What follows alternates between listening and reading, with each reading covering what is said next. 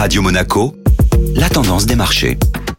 Radio Monaco, la tendance des marchés avec Société Générale Private Banking. Bonjour Delphine Michalet. Bonjour Benjamin. La peur de l'inflation fait chuter les bourses mondiales. Oui, la forte hausse des prix des matières premières a fait ressurgir les craintes d'inflation. Ces inquiétudes se sont amplifiées après la publication de l'indice des prix à la production en Chine qui a atteint son plus haut niveau depuis près de 4 ans. Malgré les déclarations rassurantes des banques centrales, les investisseurs craignent un ralentissement prématuré de la cadence des rachats d'actifs. Signe de l'aversion au risque, les taux souverains à 10 ans sont repartis à la hausse et les anticipations d'inflation à 5 ans ont atteint un nouveau record. L'indice européen Eurostock 50 termine ainsi la séance d'hier en baisse de près de 2%. Renault plonge en bourse plombé par Nissan. Oui, Renault a accusé la plus forte baisse du CAC 40. Le groupe a annoncé une perte d'environ 73 millions d'euros dans ses comptes du premier trimestre, dû à son partenaire Nissan Motor qu'il détient à plus de 40%. Le titre Renault a clôturé à 33 euros en recul de près de 7%. Très belle journée à tous.